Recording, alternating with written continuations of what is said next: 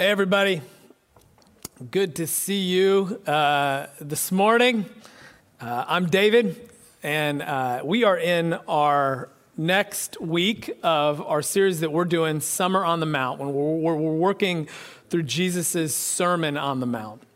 And uh, I don't know if you've ever been to like uh, a wedding or a party, or maybe just like Golden Corral on a good day but you go and you, you walk up, and there's this huge spread of food, and it just all looks like so amazing, so good. And so you're like, yeah, slice of ham, sure.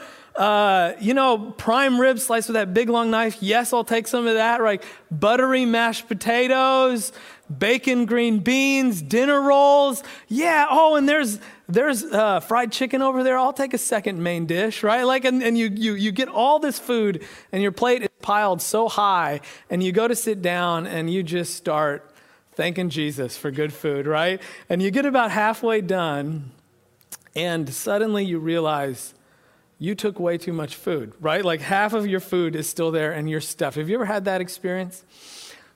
Guilty, right? Let me tell you, uh, let me, this is how this ties in. This week, when I sat down to prepare for our message, uh, that's the exact experience I had. Our, my, my eyes uh, were bigger than my belly in what we could take on. And we were originally going to look at Matthew uh, 5 21 through 32 today. It's really only 11 verses. Uh, we are trying to get through the entire Sermon on the Mount over the, these, these next couple of months. And, and I thought, okay, this is a good section. There's continuity here. We're going to go ahead and do this. But you know, as I sat down on Monday, with this plate of scripture and looked at it. You know all, all, that is contained in it? Oh, just the light, easy topics of anger and murder and lust and adultery and divorce, right? Just those simple, easy things that we can tackle quickly. No, like I realized I was like, oh my gosh, this is way more than we than we can really chew. And so here's what here's what we're to do. Uh, today, I am just going to cover verses 21 through about 26 where Jesus talks about anger and talks about this law of, of murder.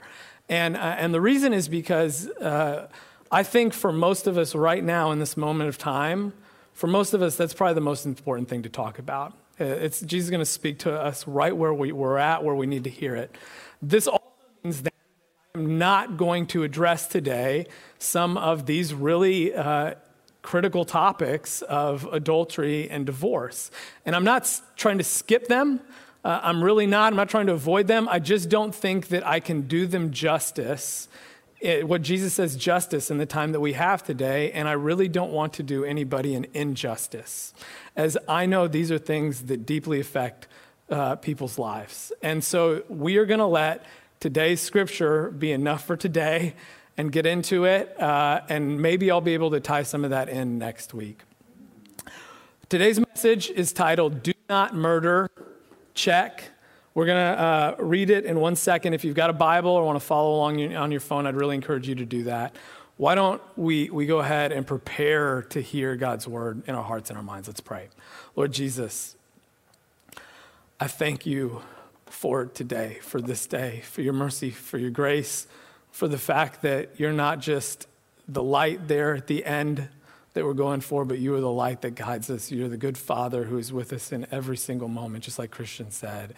And, and we give you thanks for that. And as we come to you now in this moment, I just pray that, that the words of my mouth and the meditations of, of every heart here would, would be, be pleasing in your sight, that we would have softness in our hearts that we would have a desire not to just be here and check off a box, but that we, we would open up and make space for your Holy Spirit to work in our lives, your living and active word.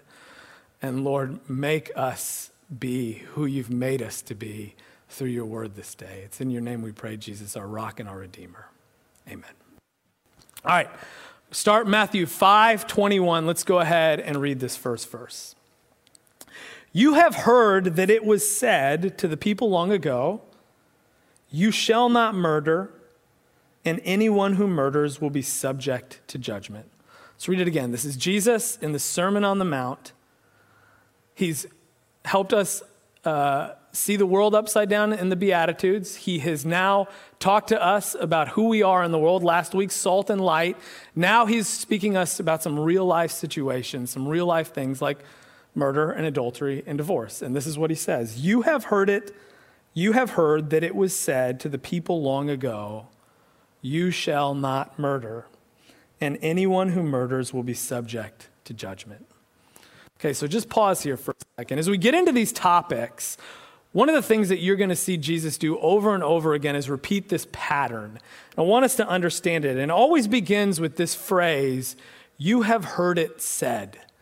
You've heard it said. And what Jesus is doing there when, when he makes that phrase is he's, he's saying, This is the common understanding that you guys have, and specifically that you guys probably have of the Hebrew Bible, the scriptures, God's law. This is the street understanding that you have at the time. And I'm acknowledging it, I'm bringing it up. And it's interesting. Uh, a lot of the times that was actually accurate understandings of the Hebrew scriptures that he's going to work us through. Sometimes it's not.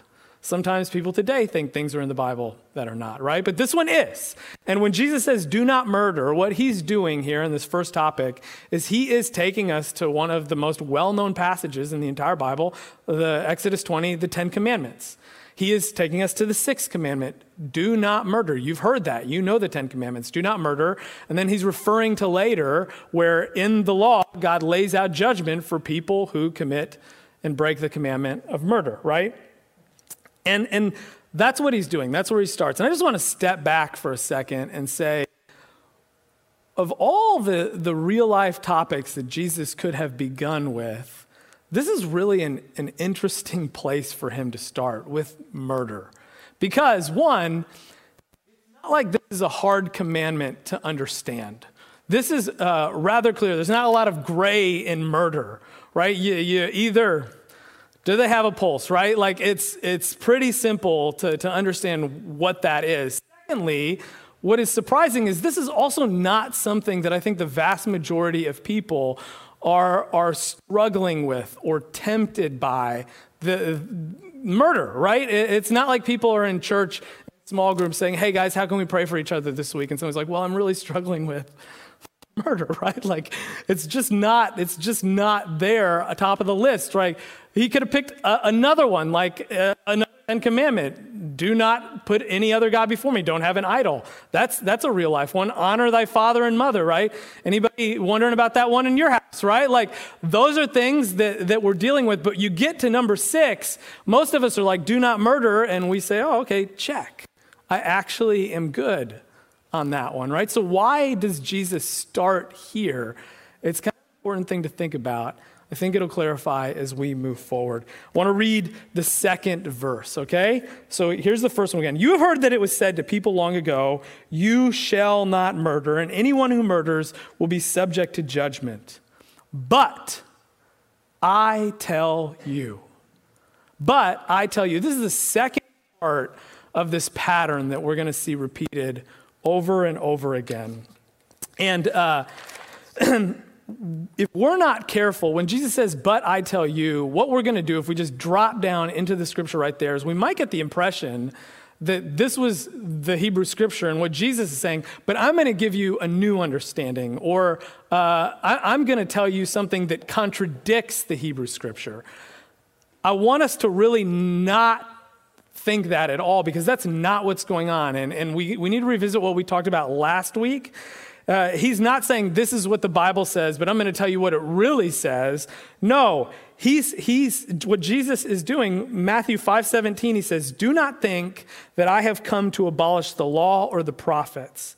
I have not come to abolish them, but to fill them. Not come to get rid of the smallest iota in that law. I'm here to fulfill it, right? So, what Jesus is trying to be clear about right before he goes into these specific topics this is not God's plan B. Teaching you something new, right? I'm not here to apologize for the God of the Old Testament who you didn't understand and who made you uncomfortable. We're the same. What he's saying is, but I say to you, I want you to really understand what, what many of you have struggled to understand all along about God's law. I, I want you to pay attention. But I say to you, that was a, a, a tool that rabbis used in their speech. They focus in now on what I Listen to what I'm saying. Don't pass over this. Don't just say, do not murder. Check, I'm good. I tell you. So, so he says, do not, do not murder. You've heard it said, do not murder. And if you do, you're subject to judgment. And I tell you, what does he say? Anyone who is angry with a brother or sister will be subject to judgment. So he just said, do not murder. And if you do, you'll be subject to judgment. But I tell you, anyone who's even angry with a brother or a sister will be subject to judgment. It's a parallel. He's making a sort of equivalency there. And what I, I don't know about you, but when I first heard Jesus' words, when I read this passage, it made me a little uncomfortable. Because murder and anger are very different things in my mind. I bet they are in yours too. Like, uh, I don't think that people who take the life of someone else are really subject or to the same judgment. It's the same word in the Greek, by the way, or have committed the same level of crime as someone who's just angry at someone else, right? And, and I think that's where most people are. Like, I, I don't know how you couldn't be there, right? And, and so, like, I, I think that we realize that anger is bad. I think that's what everybody who listened to Jesus would have thought. It's not good if someone hurts you and you get upset and you swear and then you kick something, right? Nobody's going to look at that and say, oh, okay, you know, that's, that's not bad. We recognize that's bad, but it's not the same in any of our minds as walking over to someone who we're upset at and slitting their throat, right? And, and yet, Jesus is, is saying, no, there's, there's more here that's the same then you realize. But I tell you, it's not just don't murder, it's anybody who's even angry at a brother or sister who's subject to judgment. What is, what is he saying, right? What, what is Jesus actually wanting us to see? I think this will help. In the Greek, there are actually two words for anger.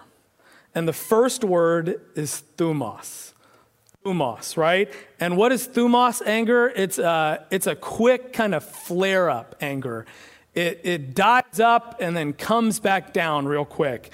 It's when someone uh, isn't watching what they're doing and they step on your toe and you're like, dude, right? But then you're over it, right? It's, it's, it's not a deep kind of anger, right? That, that's thumos anger. The other kind of anger that they, they talked about in Greek language was, it's called orge anger. And orge is, is thicker. It's the kind of anger where we start to develop roots with it, right? It bubbles underneath the surface.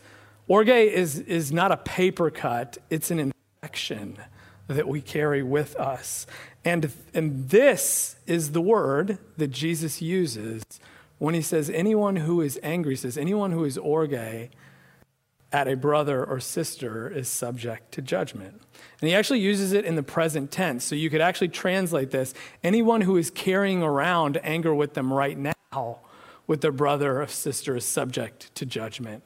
Anyone who is running the tape in their head and playing with anger fantasies in their mind is subject to judgment, really serious judgment, says Jesus, just kind of like murder.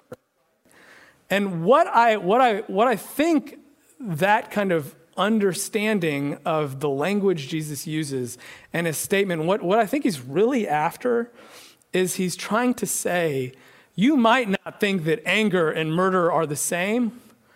It's actually a much slippery slope than, than you realize.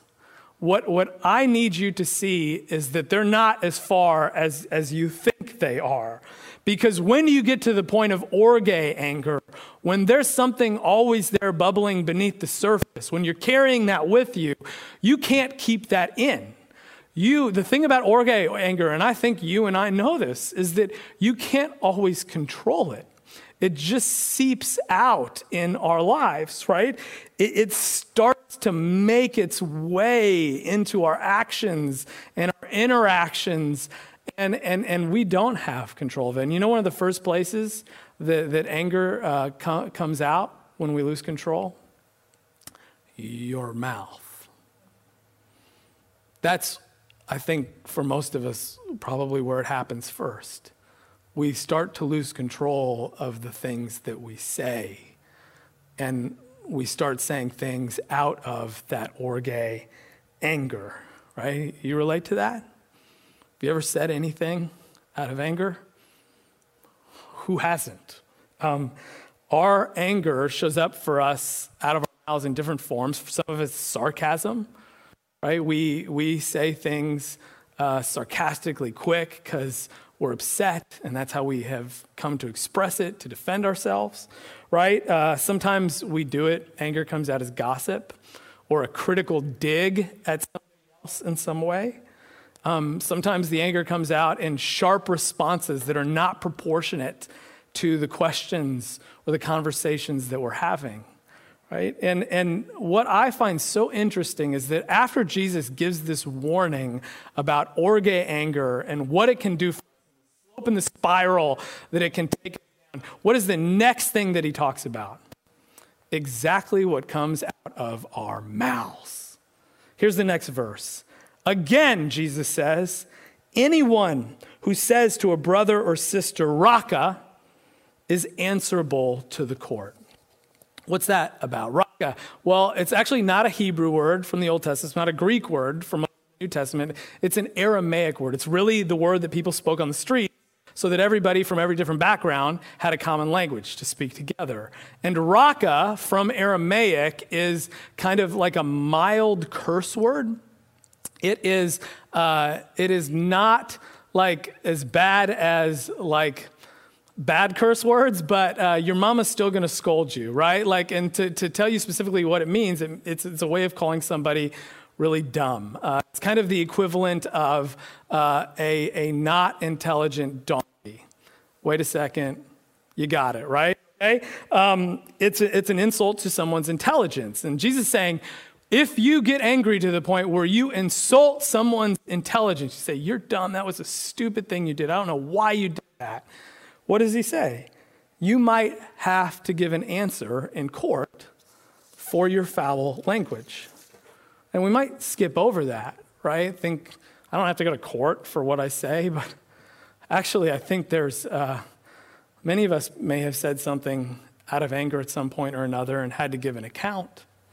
We had to actually go back and, and say, I shouldn't have said that, right? Like, actually, we're held accountable for the mean things that we said, and we had to give an answer for it. And we were embarrassed and we realized we messed up, right? Uh, maybe it made us more angry, right? But that, that's what Jesus is saying is that when that slips out, when you start to spiral there, your anger has beginning of consequences. It's subject to judgment. All right, let's read the next verse. And anyone who says, You fool, will be in danger of the fires of hell, the fire of hell.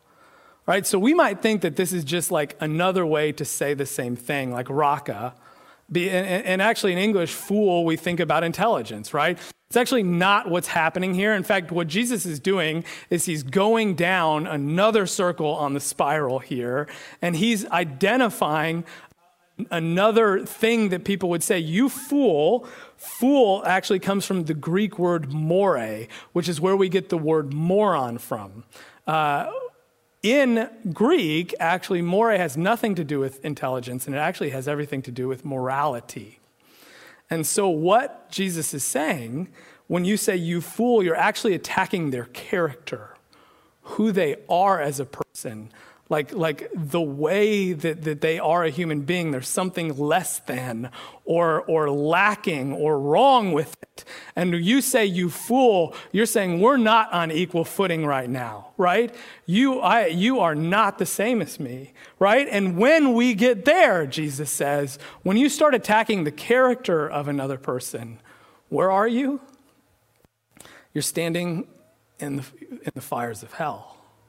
You're being consumed from the inside, right? Consume others from the outside. And uh, Jesus doesn't say this, but in English, I think that when we get to this point of angry, I, I think actually the word that we have best in English that describes it is the word hate. Anger actually takes us to the point of hatred. Anger moves us there. And, and I don't as in the word that we kind of throw around today in our culture, sometimes on protest signs and memes, Sometimes there's a, a, real understanding of what hate is there. Sometimes hate in those situations has been diluted down to just mean somebody who disagrees with me and wants a different outcome, something than I do. That's not hate, and that's not helpful, okay? Hate, as I think it is best understood, is a state of anger that changes the way we see a person. It changes the way we see a people, right? And when we see them, when we're hating them, we're seeing them as less than. It's you fool, this character dig. When we no longer see them as an equal, and that's when we're hating them. And when we get to that point, it's really, really, our anger has absolutely consumed us. And, and, and, and, you know, I was thinking about like one of the ways that anger, that I've seen anger do this, kind of move us along, it's actually one of the biggest illustrations of it is in marriage. It, it, it's, it's in marriage. It's, um, it's incredible to me how two people can, at the beginning of a relationship, really enjoy each other and like each other and, and, and want the best for one another and see the best in one another. And when one makes a mistake, they can say, Oh, you know, you made an error and you're, you're a wonderful, incredible person that I love. And then over time, relationship, inevitably, there's miscommunications and misunderstandings, and someone gets hurt, right? And sometimes we with those hurts, but sometimes we don't deal with them as well. And sometimes they, they, they get compounded by other hurts and other pains and other lacks of communication. And we don't work on, on the feelings that we have and the anger that rises up, and suddenly what, what happens time is that this person that you deeply loved, you begin to see them in an entirely different light. And no longer do they seem like a good person who's messing up. They seem like a person who's horrible and terrible, and everything they see against eh, do is against you. And, and what's happened there is that your anger has really moved you along a path towards this word where it's overcome is called hate. And and I, it's not that I'm, I'm not, when I think about this, it's not that like there aren't legitimate hurts and pains. There absolutely are. And there are things that have to get worked through. But I think anger is the thing that can change the way that we see somebody.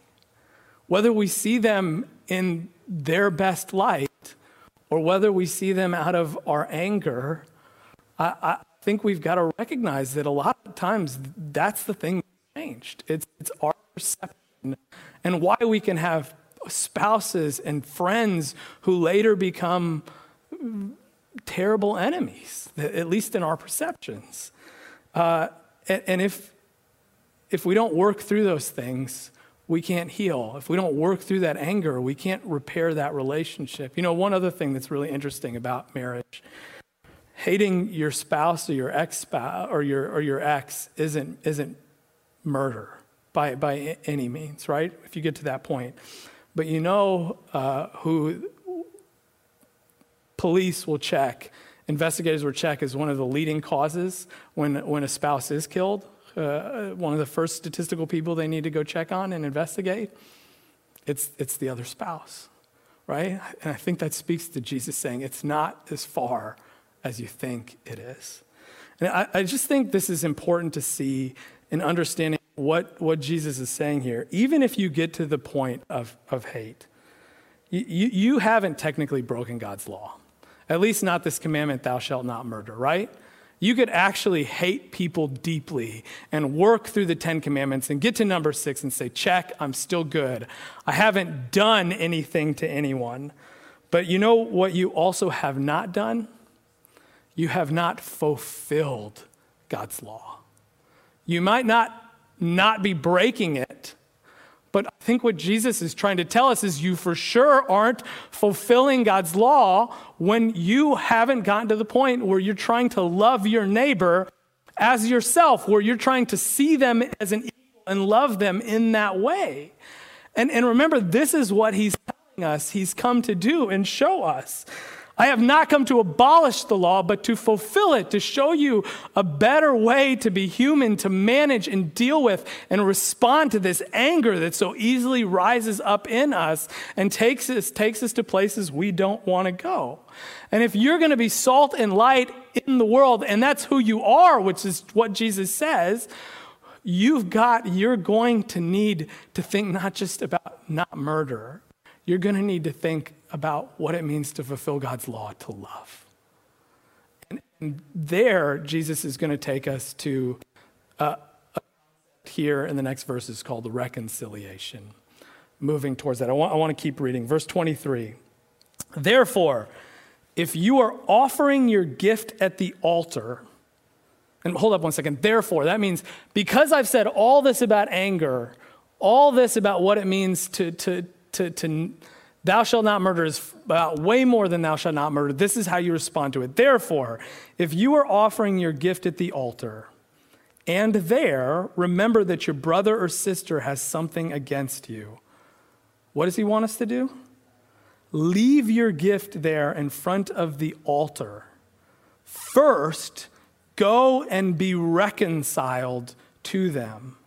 Then come and offer your gift just want you to, to, to picture what Jesus is actually asking us to do here.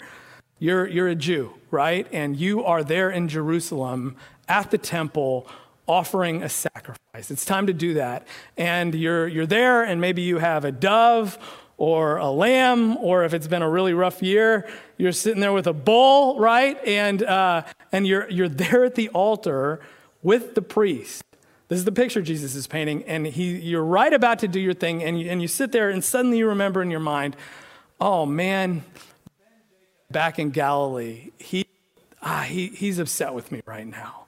He's got something against me. And this word, if he has something against you, it's not a big thing, it's, it's really anything. If he has anything against me, what does Jesus say we're supposed to do in that situation?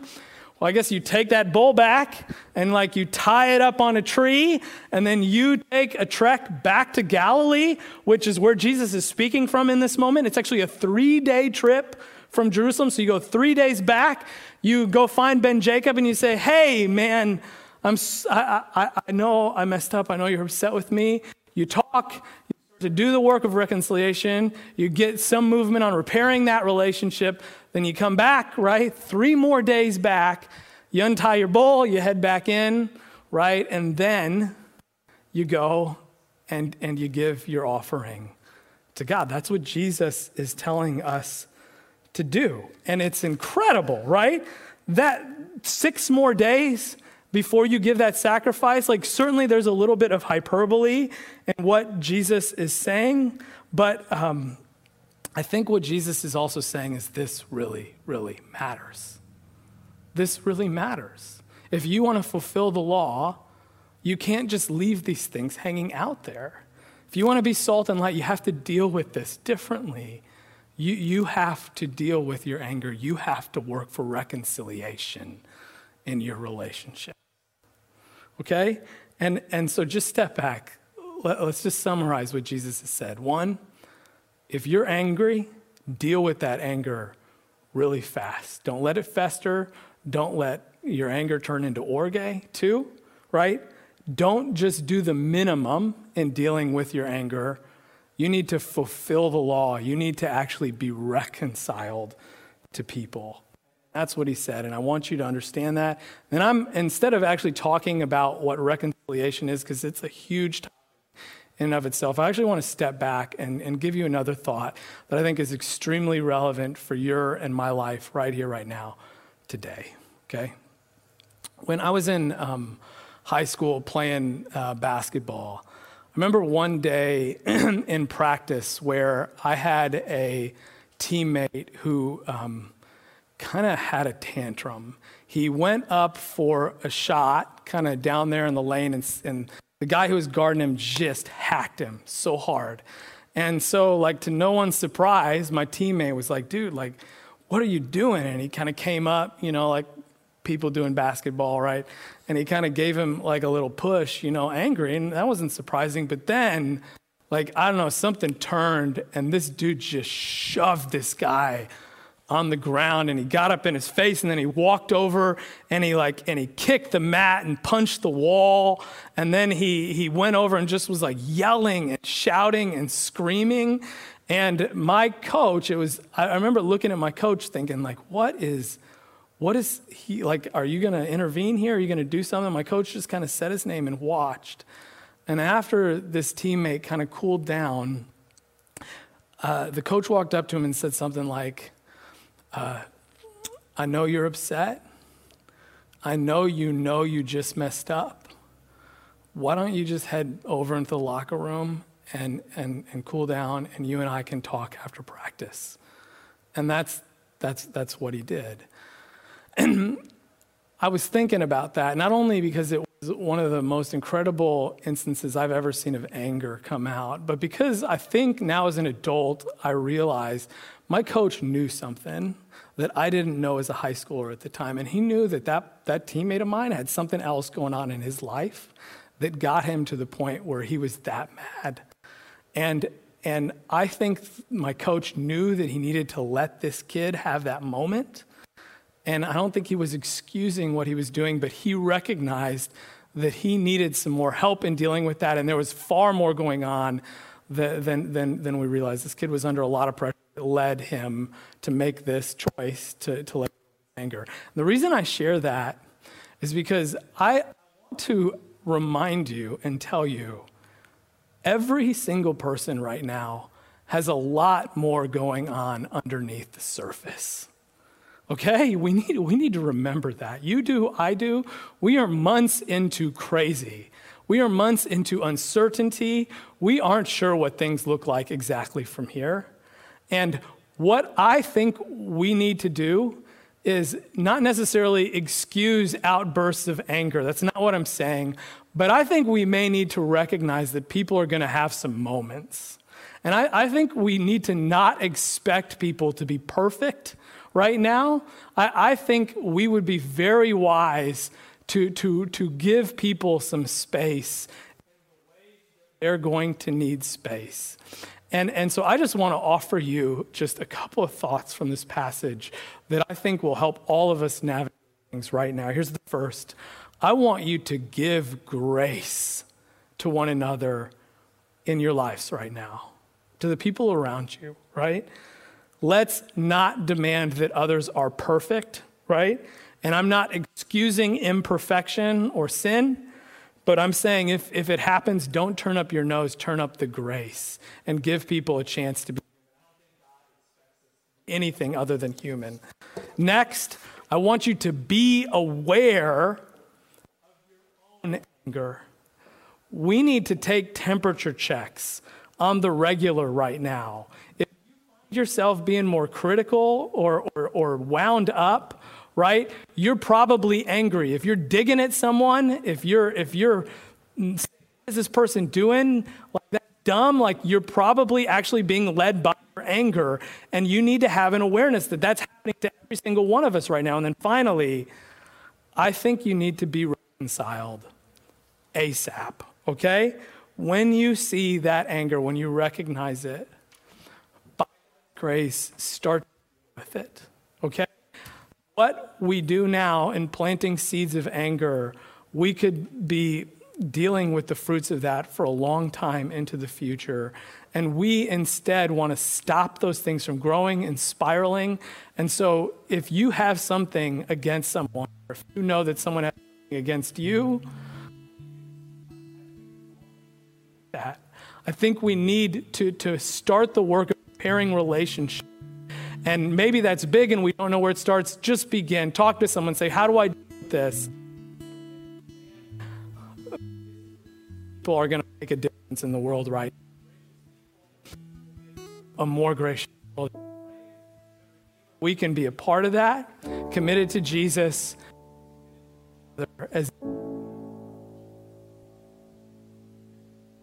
All right, right now we're going to enter into our time of prayer. Uh, I, I don't want you just to hear the word.